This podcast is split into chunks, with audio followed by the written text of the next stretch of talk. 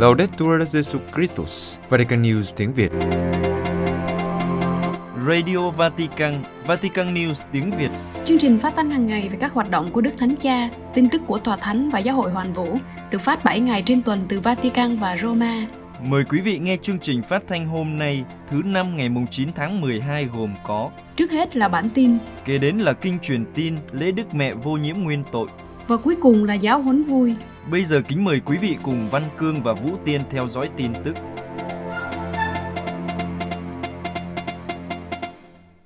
Đức Thánh Cha mời gọi tín hữu Barcelona theo gương mẹ Maria trong đức tin và đức ái.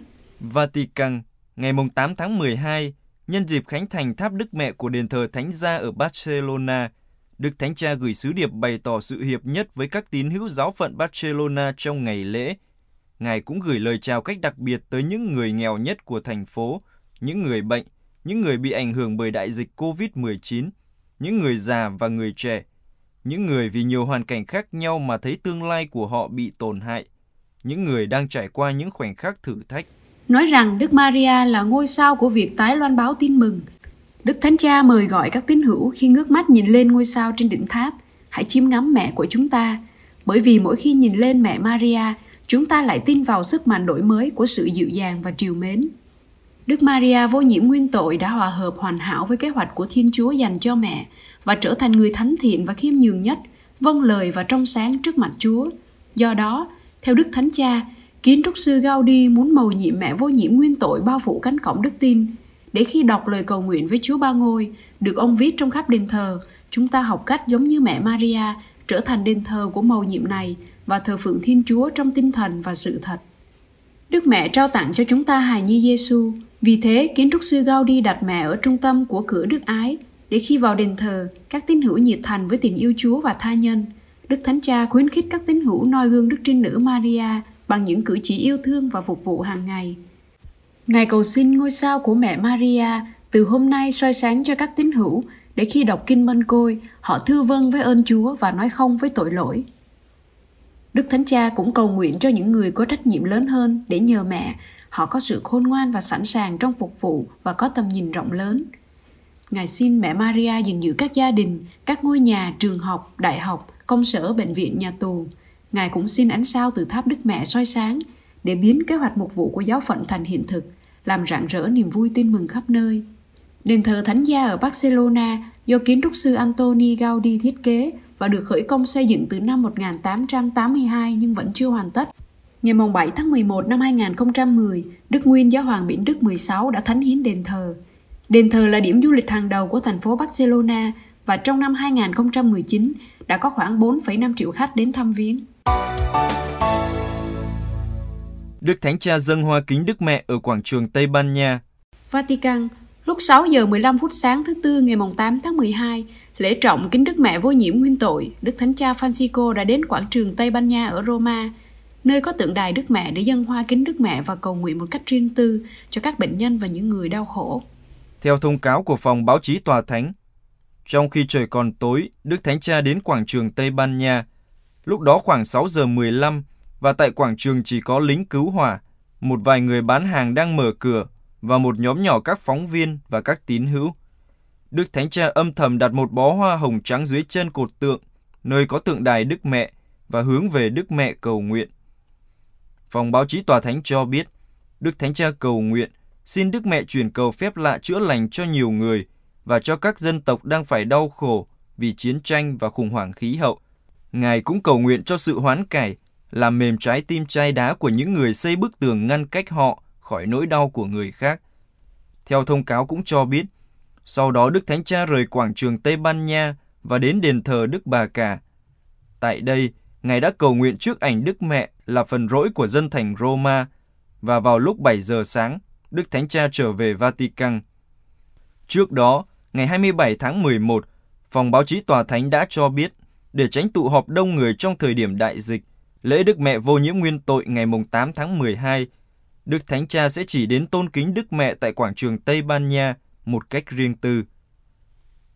Truyền thống dâng hoa kính Đức Mẹ tại quảng trường Tây Ban Nha vào ngày lễ Đức Mẹ vô nhiễm nguyên tội của các giáo hoàng đã có từ 60 năm qua, từ thời Đức Doan 23. Năm ngoái, cũng vì đại dịch, Đức Thánh Cha Francisco cũng đã đến quảng trường và cầu nguyện cách riêng tư. Không có buổi cầu nguyện chung với đông đảo các tín hữu và các bệnh nhân như truyền thống đã có từ những năm trước.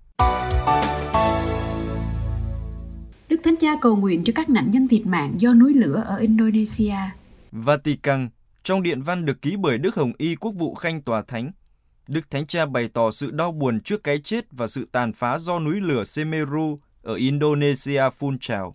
Trong thư gửi tới Đức Tổng giám mục Piero Pioppo, sứ thần tòa thánh tại Indonesia, Đức Thánh Cha nói rằng Ngài rất buồn khi hay biết về những thiệt hại về người và vật chất do vụ núi lửa phun trào mới gây ra.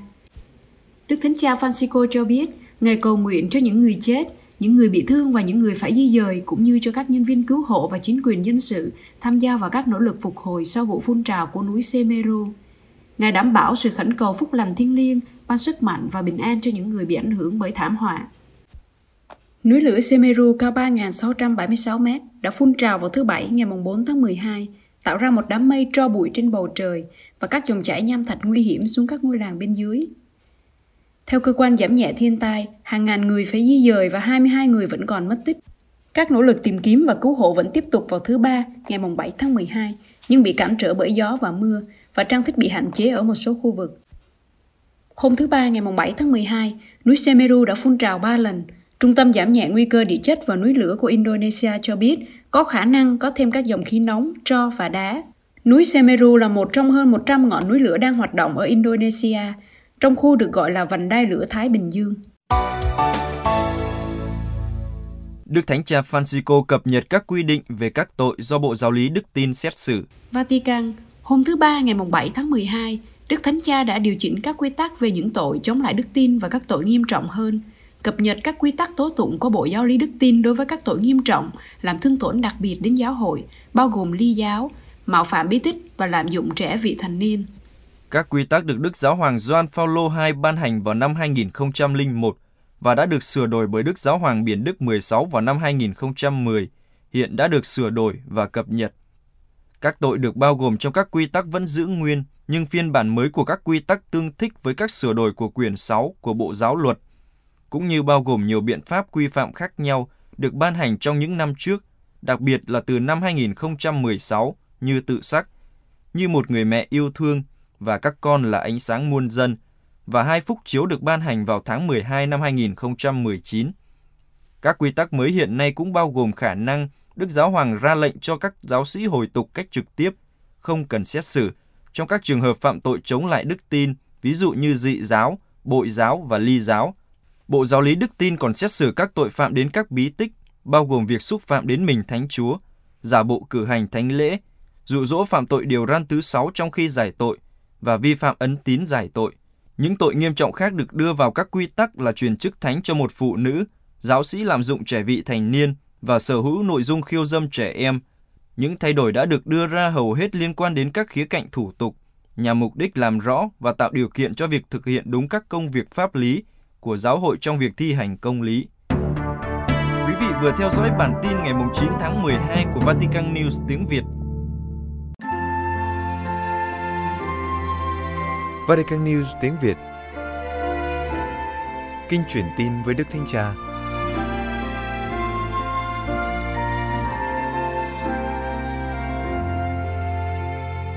Kính thưa quý thính giả, lúc 12 giờ trưa thứ Tư ngày 8 tháng 12, lễ trọng Đức Mẹ Vô Nhiễm Nguyên Tội.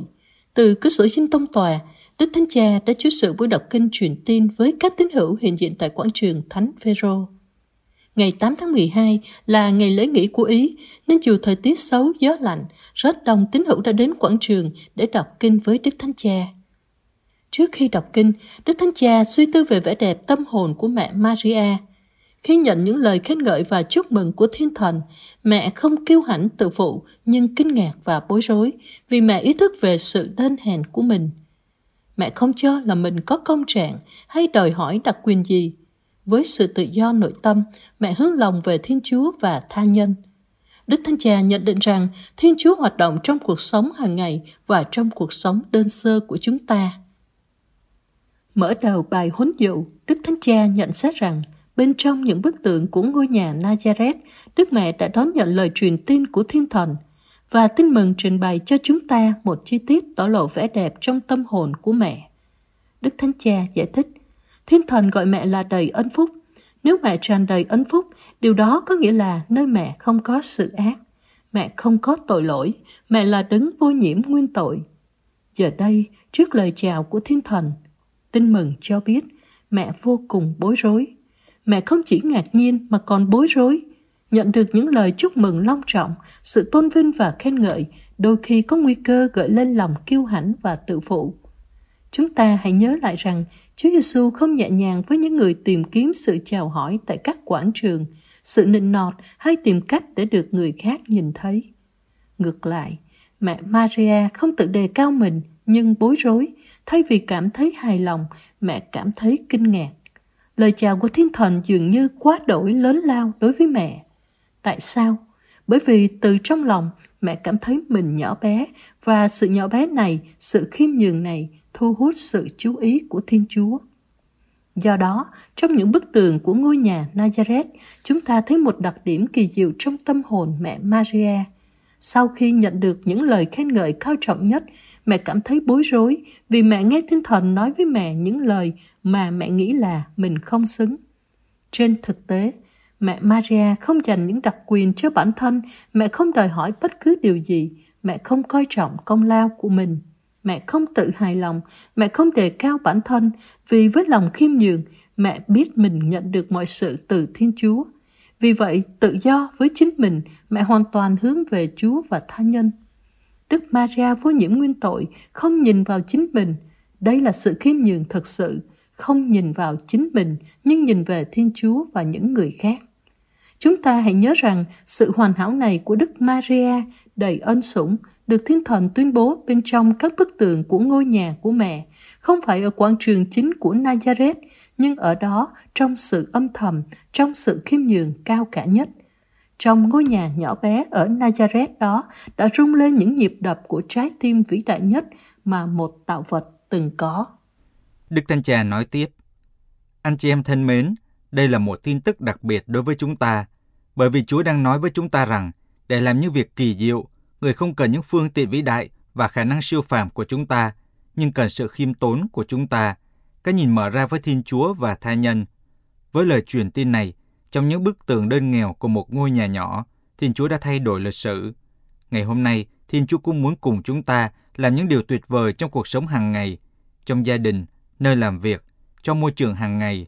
Ân sủng của Thiên Chúa thích hoạt động ở đó hơn là trong những sự kiện lịch sử trọng đại. Nhưng tôi tự hỏi mình, chúng ta có tin điều này không? Hay chúng ta nghĩ rằng sự thánh thiện là một điều không tưởng, một điều gì đó dành cho những người trong cuộc, một ảo tưởng ngoan đạo không phù hợp với cuộc sống đời thường? Chúng ta hãy cầu xin Đức Mẹ một ơn, xin mẹ giải thoát chúng ta khỏi ý tưởng sai lầm rằng phúc âm là một chuyện và cuộc sống là một chuyện khác. Xin mẹ khơi dậy cho chúng ta lòng nhiệt thành đối với lý tưởng về sự thánh thiện – điều không liên quan gì đến các tấm thiệp và hình ảnh ngày lễ, nhưng liên quan đến việc sống khiêm nhường và vui tươi với những gì xảy ra mỗi ngày. Tự do với chính chúng ta và với đôi mắt chăm chú nhìn vào Thiên Chúa và người thân cận mà chúng ta gặp gỡ. Chúng ta đừng mất can đảm. Chúa đã ban cho chúng ta những thứ cần thiết để dệt nên sự thánh thiện cho cuộc sống hàng ngày của chúng ta. Và khi bị tấn công bởi sự nghi ngờ rằng chúng ta không thể thành công, nỗi buồn vì không xứng đáng, chúng ta hãy để mẹ nhìn chúng ta với đôi mắt của lòng thương xót, vì chưa từng có ai cầu xin mẹ giúp đỡ mà lại bị bỏ rơi. Kính mời quý vị cùng đọc kênh truyền tin với Đức Thánh Cha. Angelus Domini nunciavit Maria. et concepit de Spiritu Sancto. Ave Maria, gratia plena, Dominus tecum, benedicta tui mulieribus et benedictus fructus ventris tui, Iesus. Sancta Maria, Mater Dei, ora pro nobis peccatoribus, nunc et in hora mortis nostre. Amen. Ecce ancilla Domini. Fiat mi secundum verbum tuum. Ave Maria, gratia plena, Dominus tecum, benedicta tui mulieribus et benedictus fructus ventris tui, Iesus. Sancta Maria, Mater Dei, ora pro nobis peccatoribus, nunc et in hora mortis nostre. Amen. Et verbum caro factum est. Et habitavit in nobis. Ave Maria, gratia plena, Dominus tecum, benedicta tui mulieribus et benedictus fructus ventris tui, Iesus. Sancta Maria, Mater Dei, ora pro nobis peccatoribus, nunc et in hora mortis nostre. Amen. Ora pro nobis, Santa Dei Genitrix, ut digni efficiamur promissionibus Christi. Benedicat vos, omnipotens Deus, Pater, Filius, et Spiritus Sanctus. Amen. Amen.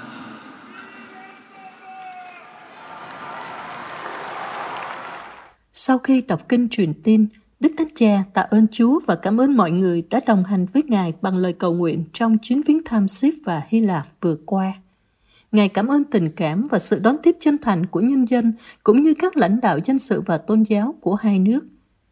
Nhắc lại chuyến viếng thăm Cộng hòa Ship, Đức Thánh Cha nói, Ship là hòn ngọc của địa Trung Hải, viên ngọc với vẻ đẹp hiếm có, tuy nhiên lại mang vết thương của hàng rào thép gai, nỗi đau của bức tường ngăn cách nó.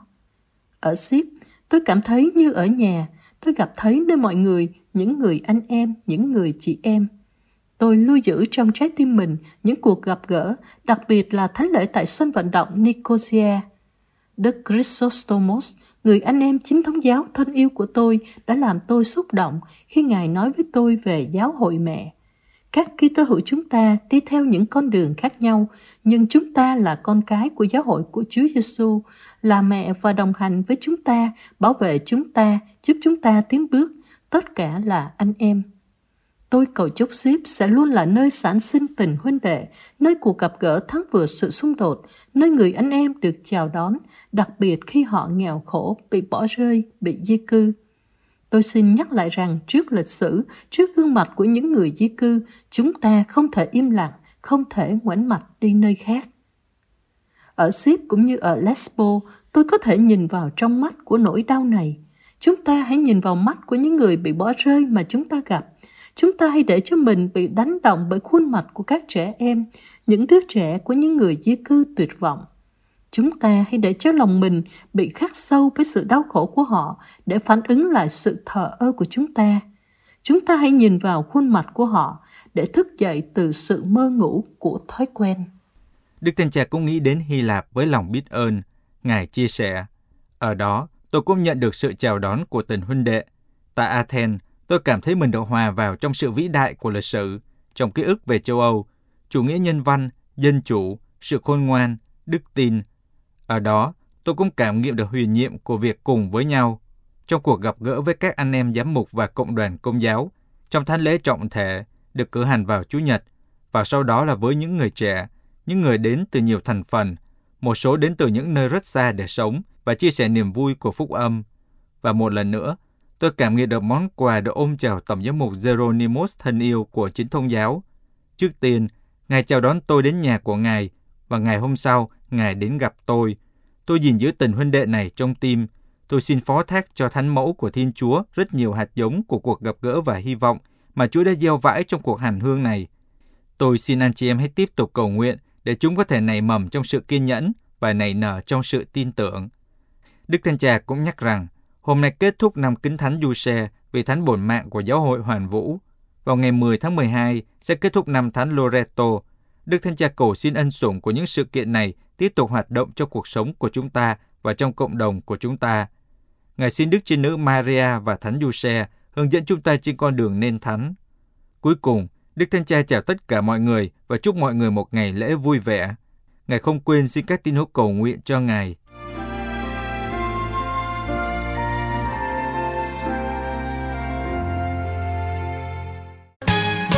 Vatican News tiếng Việt Chuyên mục Giáo huấn vui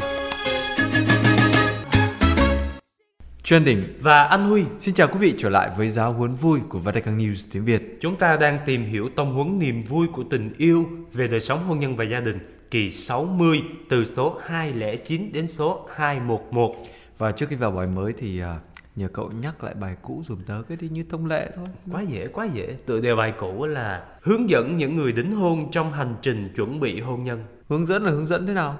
Kiểu mà cho người ta nguyên một cái cuốn giáo lý hội thánh công giáo rồi đọc ấy hả? Tôi nghe ông nói là tôi biết là bài cũ ông đọc xong rồi nó cũng như nước đổ lá khoai rồi, nó đàn cải tay trâu mà nó không có kinh nghiệm trong cái việc hướng dẫn những người à, chuẩn bị hôn nhân gì hết.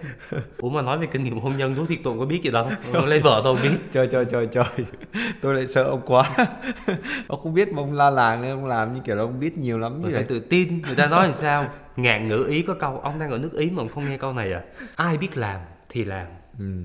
ai không biết làm thì thì sao đúng không á kiểu gì không biết làm thì làm được cái gì nữa. Được chứ thì dạy cho đứa khác làm. Đó ngàn người ý nói như thế. Đó. đại khái á, là tôi với ông á, là không có lập gia đình. Đó, Ờ. nhưng mà mình vẫn cứ phải được đào tạo. Để sao để sau này mình hướng dẫn những người đính hôn trong hành trình chuẩn bị hôn nhân. Không ơi nhưng mà cái câu ngạn ngữ ý đó muốn nói về cái tầng lớp chính trị của ý này nè. À vậy hả? Ờ, thôi cái này à, phức tạp quá. người mà không có làm gì cả xong bắt đầu cứ chỉ trỏ. Chỉ tay Đó, ngón không? đúng À, rồi. nói cái này tôi lại nhớ đến cái team Vatican News tiếng Việt. Sao? nào? Ông thấy không? Mình làm việc trong bang bao nhiêu nay rồi ông thấy không? Ai á mà có đời sống thiên liêng tốt á à. thì làm chuyên mục gì? Chuyên mục phút cầu nguyện đó. Giỏi. Ai á mà am hiểu về đức giáo hoàng cũng như là hay đi chơi với mấy bạn trẻ thì làm chuyên mục gì? Thì là, là giáo hoàng và người trẻ. Giỏi luôn. Ai á mà nghe nhạc thánh ca thiệt là nhiều làm chuyên mục gì? Cái gì mà tâm ca đúng không? Radio tâm ca. Đó. Ai mà văn hay chữ tốt làm chuyên mục gì thì ờ, bước từng bước hay là chuyện ngắn nhà đạo đúng ờ không? đó đó là văn hay Ờ. chữ tốt đúng không? À, ai mà có giọng hay thì làm chuyên mục gì? Thì ờ, đọc tin tức. Đấy Ờ. mà ai mà không có tài năng gì thì làm gì?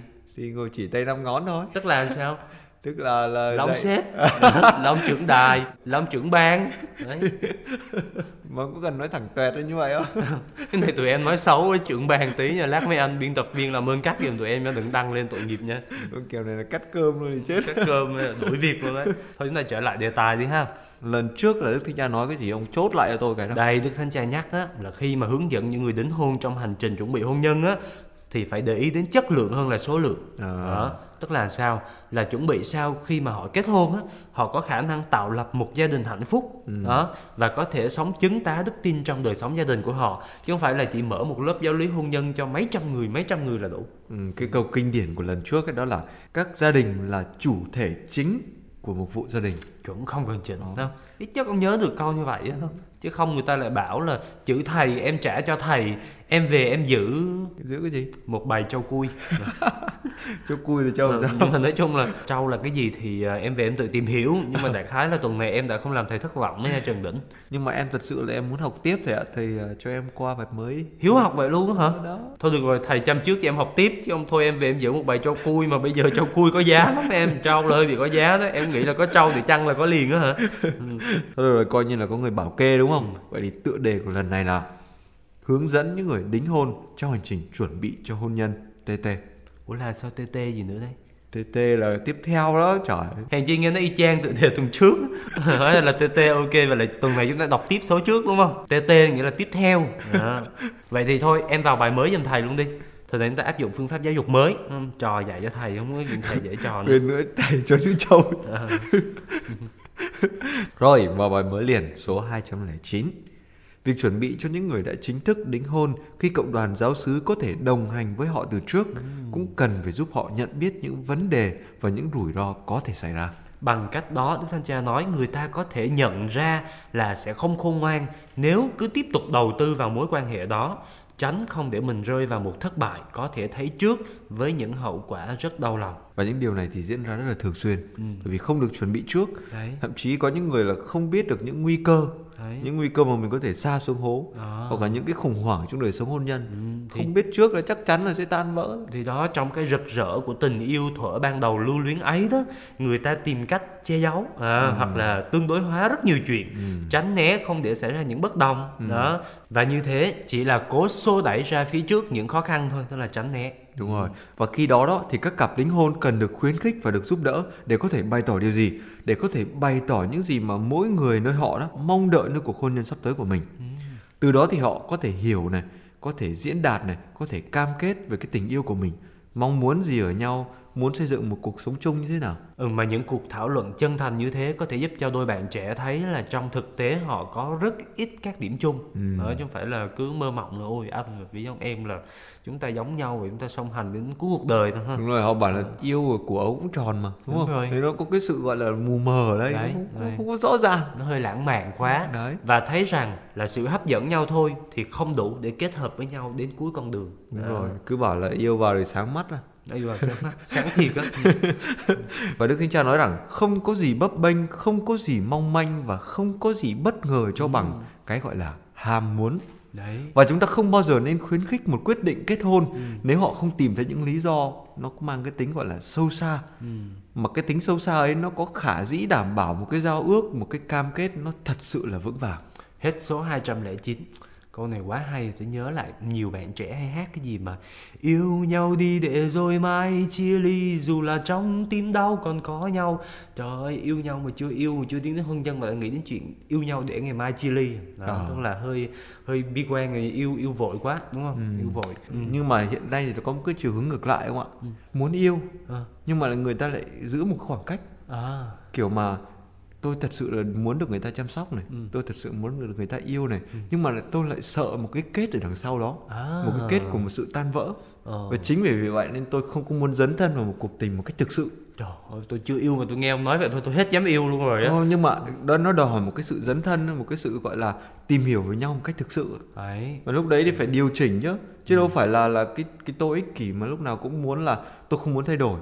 Tôi cũng muốn yêu nhưng mà tôi cũng muốn được chăm sóc. Nhưng mà tôi sợ là cái người kia nó không hợp với tôi và Tức tôi phải là- thay đổi nhiều quá. Tức là ngoài cái chuyện là học hiểu biết người khác còn phải học cách thay đổi bản thân mình nữa. Đúng rồi. Đó. Đấy. chứ không phải là chỉ có đi lựa như là đi shopping thôi để coi à cái cái, món hàng nào tôi thích là tôi lấy về không phải. Nhưng mà thật sự cái câu mà vừa nãy cậu nói là tình yêu không phải màu hồng á nó là có lý. Bởi vì khi đang yêu thì cái gì cũng màu hồng đúng không? Khi cưới nhau về thì có nhiều đôi bảo là tình yêu của anh bây giờ chỉ toàn màu nâu. Không hình như là hình như hồi đó học pha màu không biết có đúng không nhưng mà đại khái màu hồng mà trộn màu tím á, là ra màu nâu á. Vì vì sao vậy ông biết không? Trời này tôi rằm ông ơi. Trời vì khi yêu á mà khi mà cua nhau á gọi là khi mà tán tỉnh nhau á người ta chỉ thể hiện ở những cái đẹp cái Ờ, dễ thương thôi. Ờ. Đó, thì mới cưa đổ được bạn chứ. Còn á, không dám sống thật không dám yêu thật đến rồi khi cưới về thì sáng mắt ra vỡ lẽ. Đó. thì đó vừa nãy tôi cha bảo đó các bạn trẻ phải yêu thật sống thật hiểu thật. Ừ. rồi từ đó thì mới cam kết thật. Đấy. Đó. Mà thậm chí là nếu thấy có quá ít điểm chung tức là tương lai nó quá vô vọng để có thể hòa hợp với nhau thì chắc là phải can đảm chia tay ha. Có nghĩa là trước khi tiến tới hôn nhân thì cứ phải hiểu nhau cho nó đã đi. Tìm hiểu cho đã không? Cho nên truyền thống Việt Nam cũng hay lắm không? Đầu tiên á là không cho cưới liền đâu. À. đó, dắt trâu đến. À xin lỗi thời này không có dắt trâu. Mang sính lễ đến. Xin đính hôn. À. ừ. lúc đó đó thì mới bảo là xin phép cho hai cháu nó tìm hiểu nhau. Đó. Mà cái này á, là chưa có ràng buộc hôn nhân nha. Đó. mới tìm hiểu thôi mà ràng buộc cái gì? Thì đúng rồi nếu mà thấy hợp ấy thì mình tiến tới hôn nhân thôi đúng Ờ. không còn nếu mà không thì um, mạnh ai nấy đi. Cái gì? Cậu không biết lễ nghĩa gì hết trơn. Ủa là sao? Chứ mà không hợp thì mạnh ai nấy đi chứ sao? Có nếu mà không á thì uh, bên nhà gái họ gọi là tôi muốn hủy hôn. Ờ. đó tôi đem trả lại cái sinh lễ đính hôn cho nhà trai. À, đó chứ không còn- phải là mạnh ai lấy đi. Ủa còn nếu mà nhà trai muốn hủy thì sao? Không thì cũng phải qua nói chuyện với nhà gái chứ sao? Nói gì vậy? Thì để cho hai cháu nó tự do tìm hiểu người khác. Ủa còn xính lễ lỡ cống nạp rồi giờ sao vậy đã tặng rồi chẳng lẽ đi đòi lại không? Chia tay anh không đòi quà nhá. ra ồ ủa phải là mất trắng luôn hả? Thì nói chung là tùy hỉ nhà gái thôi. Bởi tao nói rồi mà làm thân trai á, lúc nào cũng thiệt hại mọi bề mà. Thôi, thôi, thôi, thôi. dù sao á, thì tôi ờ, cũng chúc mừng ông. Ừ. bởi vì cho đến thời điểm này thì tôi thấy là ông chưa mất một cái xu sinh lễ nào hết ờ à, đúng rồi. Không nhưng mà tôi đồng cảm với người khác không trời ơi bạn tôi mất xính lễ hơi bị nhiều á. Giờ vẫn ế đấy. Vậy mà sao ông nói thảm như thật vậy thì mình cũng phải diễn sâu một tí. Đó thôi bây giờ mình quay trở lại câu chốt của đức thánh cha đi. Chốt lại giùm tôi coi. Túm lại chỗ này đức thánh cha muốn nói gì? Nói túm lại ở đây á, Ừ. đó là chúng ta không bao giờ nên khuyến khích một quyết định kết hôn. Đúng. Gì ông chưa đọc xong? Tôi tưởng đức giáo hoàng nói là đúng. Nếu Ủa, chưa xong câu hả? Ờ, nếu nếu không bao giờ khuyến khích một quyết định kết hôn. Ờ. nếu như hai bạn trẻ không tìm thấy những lý do những cái lý do sâu xa nó khả dĩ đảm bảo cho cái giao ước cho một cái cam kết có tính bền vững. Phóng lao là phải theo lao mà nhắm mà phóng không tới đừng có phóng. Không tới phóng chật qua thằng khác là khổ. Đấy rồi mà khổ cái bây giờ quyết định không dễ đâu. Có những kẻ trong lòng bỗng thấy thờ ơ. À cho nên câu chữ ngu ngơ chẳng vần. À, tình yêu cứ mãi phân vân. À. Trái tim e ngại trao nhầm yêu thương nữa không? Thế thì cũng căng nhở các cụ bảo là nhất cự ly nhì tốc độ đúng không? Ừ. có những kẻ yêu chậm thì làm sao? Thì yêu chậm thì ế. Ờ, chưa có người yêu đúng không? Ế móc mồm ra luôn thành ra là thôi bây giờ chúng ta đọc tiếp giáo huấn vui đi. Ờ, tại vì chúng ta là ế ế bền vững rồi đó. Ờ. rồi số 210 trong bất kỳ trường hợp nào nếu người này nhận ra rõ ràng các điểm yếu của người kia Ừ. thì người ấy cần có một sự tin tưởng một cách thực tế vào khả năng có thể giúp người kia phát triển điểm tốt nhất của bản thân họ Ừ. để cân bằng với đối trọng là những khuyết điểm của họ. À cái này quan trọng nè Đúng rồi. Nghĩa là phải có yếu tố giúp đỡ, nâng đỡ nhau nữa Chứ không phải chỉ có đi soi lỗi của nhau thôi Đúng rồi. Mà cái này gọi là điều đẹp nhất trong hôn nhân, là bổ khuyết cho nhau. Wow, Wow. Thế ông kiếm một cái từ hay vậy Tôi cũng thấy tự nhiên nó sáng. Mà bổ khuyết là làm sao? Là thực phẩm bổ là- sung á? Ôi trời ơi trời. Nó bổ sung những cái gì còn khuyết. Đó. À, bổ trợ cho nhau à. Và họ làm tất cả những điều ấy để làm gì? Thưa với mục đích là để thăng tiến con người Thăng tiến cái người bạn đời của mình Ừ, Và điều này thì Đức Thánh Cha nói rằng nó hàm ý chấp nhận với cả quyết tâm, một quyết tâm phải đối diện với những hy sinh, với những từ bỏ, thậm chí là với những gian nan này, những xung đột này. Và trong tất cả mọi xung đột ấy thì phải vững vàng, phải kiên quyết để ở bên nhau đến cuối trọn đời. Đấy Và phải nhận ra được các dấu hiệu cảnh báo nguy cơ Đèn đỏ, à, quên đèn vàng đó. Có thể có về mối quan hệ Để trước khi kết hôn Họ tìm thấy phương thế giúp đối mặt với chúng cách thành công Và thật là đáng tiếc thì ờ, nhiều người cho đến ngày thành hôn mà vẫn chưa hiểu về nhau. Thành ra là Đức Thánh Cha mới nói là một số người chỉ vui chơi với nhau, đã có những kinh nghiệm với nhau nhưng thực sự là họ chưa có đối đầu trước cái thách đố thể hiện chính mình, bày tỏ chính mình và học biết người kia thực sự là ai. Đó, chỉ vui mà không có sâu. Cái điều này tôi thấy Đức Thánh Cha muốn nói đến một cái trào lưu ngay bây giờ mà vẫn còn á, lưu là gì? sống thử. Thì kiểu thử mà thử không được thôi. Đúng rồi. Tình yêu vắt vai mà. Ừ, nghĩ cũng buồn ha. Ừ, thôi có người yêu như vậy thôi thà đọc giáo huấn vui luôn đi đỡ buồn hơn. Hết số 210 ha, số này quá rõ luôn. Đã tìm hiểu thì phải sao phải sống thật chân thành ước mơ thật thách đố thật thì mới biết có liệu là có hiểu nhau thật hay không và có thể chấp nhận nhau thật hay không chứ Và tớ dám chắc với cậu rằng sau khi đã tìm hiểu nhau ấy, với tất cả sự chân thành ấy, dù họ không có tiến tới hôn nhân đi chăng nữa, thì họ vẫn là những người bạn tốt. đấy và số tiếp theo sẽ nói rõ thêm cậu đọc xem thử nha Rồi số 211 này, việc chuẩn bị gần cũng như việc đồng hành lâu dài phải làm sao cho đôi bạn không xem việc cưới xong như là chấm dứt một cuộc hành trình. Nhưng mà họ xem hôn nhân như một ơn gọi đưa họ tiến về phía trước, À. nghĩa là một khởi đầu. Và tiến về phía trước với một tâm thế như nào? Với một quyết tâm chắc chắn và thực tế, phải thực tế nhá. Là cùng với nhau họ sẽ vượt qua những khó khăn và những thử thách. hay quá ha. bây giờ tôi mới nghe nói hôn nhân là một cái điểm khởi đầu cho một cuộc hành trình đó. chứ còn trước giờ mình toàn nghe cái gì mà tình yêu là một giấc mơ dài ngọt ngào và hôn nhân là chiếc đồng hồ báo thức Đúng rồi. đang mơ cái rung cái giật mình bỏ dậy Tỉnh giấc đúng không? Bởi vì có những anh chia sẻ với tớ này, lấy vợ như có thêm một bà mẹ à, nhưng mà lại không được đối xử như một đứa con. ê vỡ mộng đấy. Nên phải tìm hiểu kỹ lắm. Thành thử ra đức thánh cha dặn rằng mục vụ tiền hôn nhân tức là trước hôn nhân á, chứ không phải tiền bạc gì ở đây đâu ha. Và mục vụ hôn nhân trước hết phải là mục vụ của hôn ước.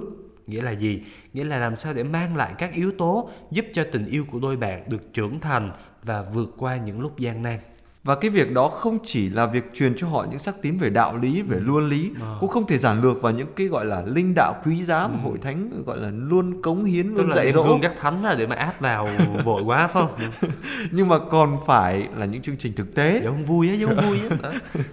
Những cái lời khuyên được đem ra áp dụng À. và cả những chiến lược rút ra từ những kinh nghiệm gọi là kinh nghiệm đau thương á và ngay cả những cái hướng dẫn tâm lý nữa. À, tất cả những điều này làm nên một đường lối sư phạm của tình yêu không thể bỏ qua sự nhạy cảm hiện nay của người trẻ để có thể động viên họ từ bên trong. Đó. và đồng thời chính trong lúc đó đó thì cái việc mà chuẩn bị cho những người đính hôn á chúng ta cần chỉ cho họ những nơi trốn những con người những nhà tham vấn hoặc những gia đình mà những gia đình ấy sẵn sàng giúp đỡ những đôi bạn trẻ. Để làm gì? Để họ có thể chạy đến tìm kiếm sự trợ giúp khi mà họ gặp vấn đề. Đó, ví dụ như là chúng ta có thể thiết lập một đường dây nóng 113 chẳng hạn có vấn đề gì gọi ngay 113 thôi chắc mình gọi 120 đi.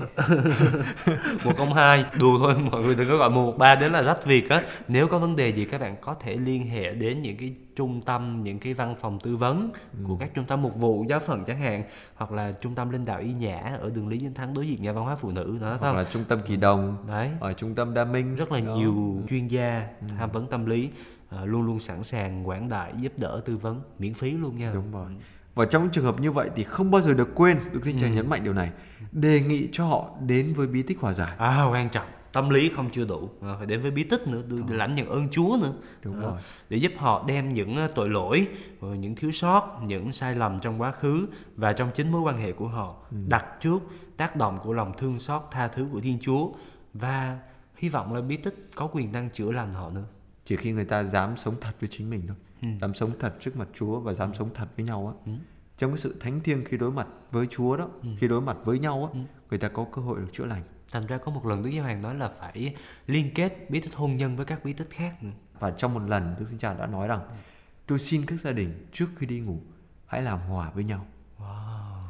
Quan trọng quan trọng. Đúng đúng, rồi. rồi. bây giờ khi hai ta về một nhà khép đôi mi chung một giường. mà bây giờ không nói một câu thì hóa ra nhà à, Và hết số 211 này thì tôi thấy cái số này á gọi là số chỉ dẫn cho những người chỉ dẫn Ừ. việc chuẩn bị cho những người chuẩn bị kết hôn. cái ông chơi chữ không cái gì mà loằng ngoằng quá vậy Ôi, tôi thấy tóc ông hơi xoăn rồi nè đó, đó. Thôi nói tóm lại là điều quan trọng là hướng dẫn cho các bạn trẻ mà sắp đính hôn, Ừ. sắp kết hôn với nhau hiểu được rằng hôn nhân là một ơn gọi, là một hành trình chứ không phải là một đích đến. đấy nói nôm na vậy phải dễ hiểu không tóc thẳng ra lại rồi này hết xoắn rồi nè đó đồng thời đức thánh cha mong muốn là những người hướng dẫn phải giúp cho đôi bạn trẻ biết những cách thức có thể vượt qua khủng hoảng sẽ có trong tương lai Đó. Có nghĩa là nhìn thấy trước những thực tại mà có thể xảy ra đúng không? Nhưng mà như thế thì chưa có đủ, bởi vì làm sao? Không những là phải chỉ cho họ biết những cách thức vượt qua khủng hoảng rồi. mà còn phải giới thiệu cho họ nơi nào, ừ ai ừ là người mà họ có thể tìm đến. Ừ. Đặc biệt là phải giới thiệu cho họ đi vào cái mầu nhiệm của các bí tích đặc biệt là bí tích hòa giải. Ừ. để làm sao? Để họ có thể được chữa lành và bổ sức cho họ để có thể tiếp tục bước đi trên một cái hành trình dài đằng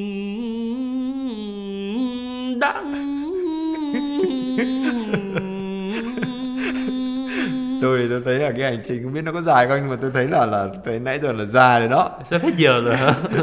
Rồi vậy là để không có dài đằng đẵng như thầy Anh Huy nói thì số giáo huấn vui kỳ này xin kết thúc tại đây. Hẹn gặp lại quý vị và các bạn vào thứ năm tuần tới trong chuyên mục giáo huấn vui của Vatican News tiếng Việt. Xin chào và hẹn gặp lại